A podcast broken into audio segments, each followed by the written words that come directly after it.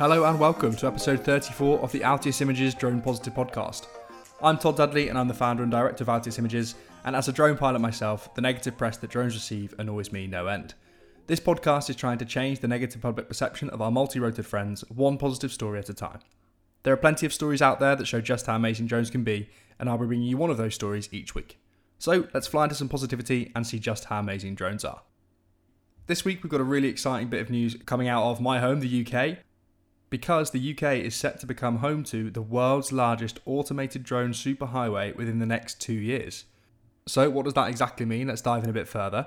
The drones will be used on the 164 mile Skyway project connecting towns and cities, including Cambridge and Rugby.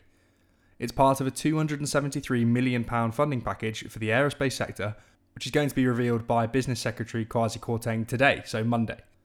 Other projects include drones delivering mail to the Isle of Scilly and medication across Scotland. Mr. Kwarteng is to announce the news at the Farnborough International Air Show, the first to be held since 2019. He will say that the funding will help the sector seize on the enormous opportunities for growth that exist as the world transitions to cleaner forms of flight. So, what are some of the potential uses for this superhighway? Well, Dave Pankhurst, who's the director of drones at BT, told the BBC that Skyway is about scaling up trials that have been taking place around the UK. BT is one of the partners involved in the collaboration. This drone capability has existed for quite some time, but is in its infancy in terms of being actually part of our society and being a usable application, he said. So for us, this is about taking a significant step towards that point. It's going to open up so many opportunities. Skyway aims to connect the airspace above Reading, Oxford, Milton Keynes, Cambridge, Coventry, and Rugby by mid 2024 and will receive more than £12 million. A total of £105.5 million of the government's funding will be specifically for projects relating to integrated aviation systems and new vehicle technologies, including unmanned aerial vehicles such as drones. These projects include a plan to use drones to provide regular deliveries of mail and medicine to the Isle of Scilly, and to distribute medicines across Scotland, potentially enabling some cancer patients to be treated in their local community.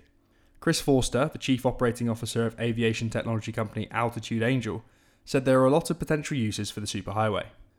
Whether it be a business doing logistics all the way to the police and medical deliveries of vaccines and blood samples, there's a real demand to have access to this airspace, he said. We've done a few projects in Africa where the road infrastructure was not good for ground vehicles and the delivery of vaccines was provided by automated drones. So we've heard stories like this in the past from companies like Zipline in Africa and Manna in Ireland. Do check out last week's episode of Droning On in which we spoke to Bobby Healy, who is the founder of Manna, who's doing this kind of thing in Ireland but it's great to see these plans getting rolled out across the UK. So, how exactly is it going to work? Well, the technology utilises ground based sensors installed along the highway, which provide a real time view of where drones are in the airspace. This data is then analysed by a traffic management system, a sort of air traffic control for drones, which guides them along their routes and avoids collisions.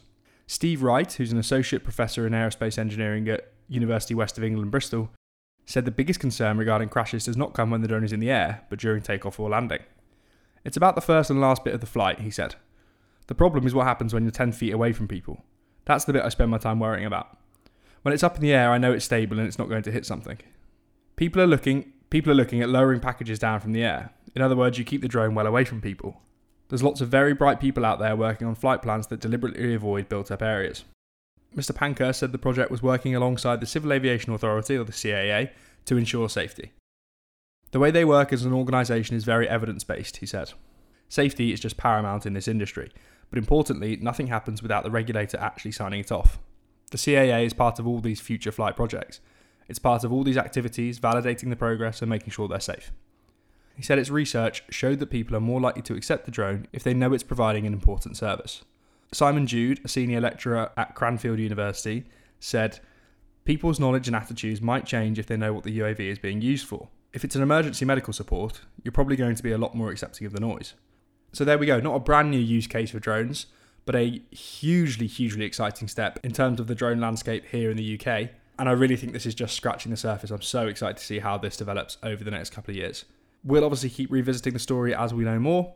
And for the full story, you can check out the link in the description of this episode down below. But that does it for another week of Drone Positive.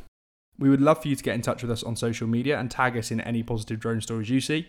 We are at Altius Images on Twitter and Instagram, and you can find us easily enough on LinkedIn, Facebook, YouTube, and TikTok. Just search for Altius Images, or you can follow the links for our channels down below.